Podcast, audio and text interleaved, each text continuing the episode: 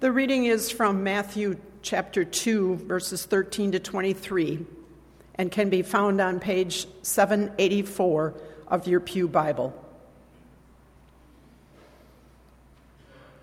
Now, after they had left, an angel of the Lord appeared to Joseph in a dream and said, Get up, take the child and his mother, and flee to Egypt, and remain there until I tell you. For Herod is about to search for the child to destroy him. Then Joseph got up, took the child and his mother by night, and went to Egypt, and remained there until the death of Herod.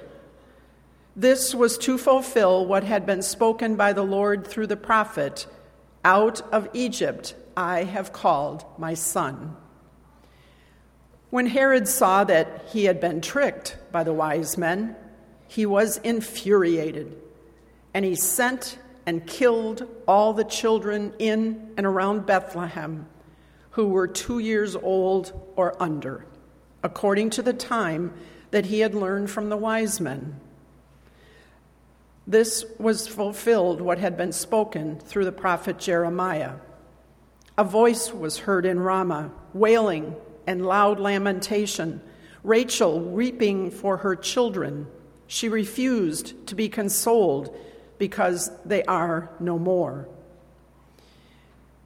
When Herod died, an angel of the Lord suddenly appeared in a dream to Joseph in Egypt and said, Get up, take the child and his mother, and go to the land of Israel. For those who are seeking the child's life are dead. Then Joseph got up, took the child and his mother, and went to the land of Israel. But when he heard that Archelaus was ruling over Judea in place of his father Herod, he was afraid to go there.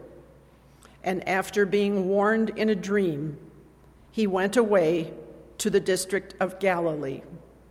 There, he made his home in a town called Nazareth so that what had been spoken through the prophets might be fulfilled. He will be called a Nazarene. Word of God, word of life. Thanks be to God.